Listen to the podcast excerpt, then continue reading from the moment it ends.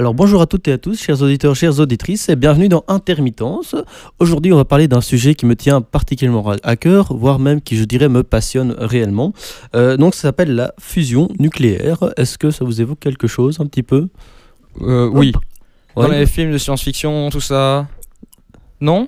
Ah, si, c'est possible. ouais. Je sais pas, je... Ouais. je ne sais pas. Charlotte, Moi, je non, ne- ok. non. tout rose qui fait fou- fou- fou- fou- comme ça là. Un grand moment de radio, sauf qu'on avait le bruitage Ah, avec. mais oui, vous aviez le bruitage, donc bien, ouais. Ben, c'est c'est même plus vrai réellement de la science-fiction. On commence à, à développer un très bien ça. Je vais Oh. en parler justement maintenant. Donc, euh, ah ben, c'est tout simple. L'idée de la fusion nucléaire, c'est de faire quelque chose que je trouve vraiment qui est incroyable. hein. C'est en fait de reproduire sur la Terre le Soleil. Bon, pas le Soleil en lui-même, hein, euh, mais euh, reproduire un Soleil sur la Terre. hein.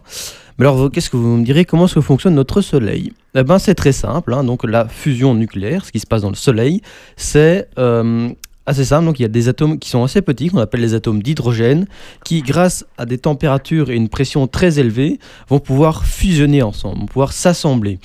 Et en fait, ça va permettre de former un autre atome à partir de deux atomes d'hy- d'hydrogène, un autre atome plus grand, tout en libérant une grande quantité d'énergie. Donc ça, c'était la fusion. Euh, au passage, le gaz résultant de cette transformation serait l'hélium. Vous savez, ce gaz rigolo qui vous fait une voix bizarre quand vous en respirez. hein. Ah Bien oui, sûr. ah oui, oui, oui, Ne testez pas ça chez vous, c'est important. Oui, oui, non. Ah, vous allez juste sur YouTube et vous regardez, il y a plein de vidéos. C'est très drôle. C'est beaucoup moins dangereux. Les vidéos, les vidéos, évidemment, pas le faire soi-même. Oui, non, oui, oui.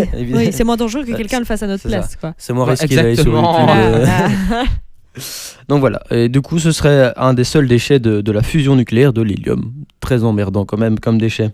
Donc euh, ce processus c'est le contraire de la fission. Donc la fission c'est ce qu'on fait à l'heure actuelle dans nos centrales. Et lui l'idée c'est de casser un gros atome d'uranium pour en former deux ou trois plus petits atomes. Et alors ça va libérer beaucoup d'énergie. Le problème c'est qu'on a des déchets qui sont radioactifs et qui restent radioactifs pendant des dizaines voire des centaines de milliers d'années. Euh, pour niveau du stockage etc c'est un peu embêtant. Mais alors, quels seraient les avantages de la fusion par rapport à la fission? Les deux avantages majeurs sont le fait que le risque d'accident est impossible avec la fusion. Pourquoi? Parce que en fait, la réaction de fusion c'est une réaction qui doit être entretenue. Que si on l'arrête de l'entretenir, la centrale va s'arrêter directement. Pour, euh, je vais donner un petit exemple pour illustrer ça. hein.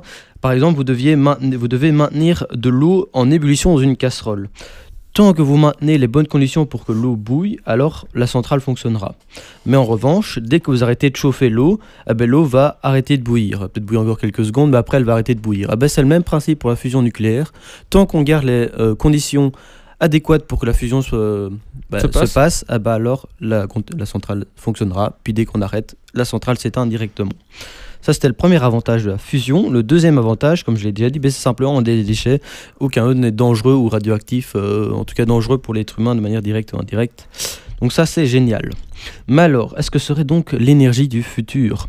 Bah alors, à ce niveau-là, on n'est pas encore euh, au top, hein, pour plusieurs raisons, notamment on fait de, grosses contraintes techniques et de complexité de la mise en œuvre. Euh, pour donner un exemple, il faut atteindre un réacteur à fusion environ 150 millions de degrés. C'est chaud, Ah ouais. hein C'est la Ouais. même température que dans mon micro-ondes, remarque. hein, euh. C'est Ah. là où je cuis mes pâtes. euh. Putain, mec, t'es trop fort, t'as découvert euh, la fusion avant. Eh, évidemment, évidemment.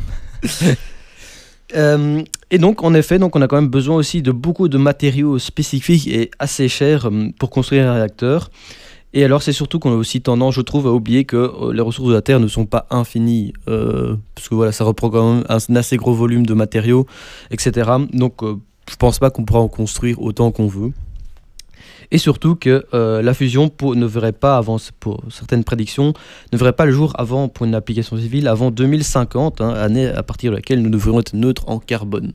Oui, donc il y a encore du temps, quoi. Ouais, c'est ça, quoi. Et puis surtout, bah, si on est déjà neutre en carbone en 2050, pourquoi trouver d'autres sources d'énergie euh, C'est vrai. qui... Non, voilà. Bref, c'était tout pour euh, aujourd'hui. C'était Intermittence. Et on se retrouve la semaine prochaine pour une nouvelle chronique sur l'énergie.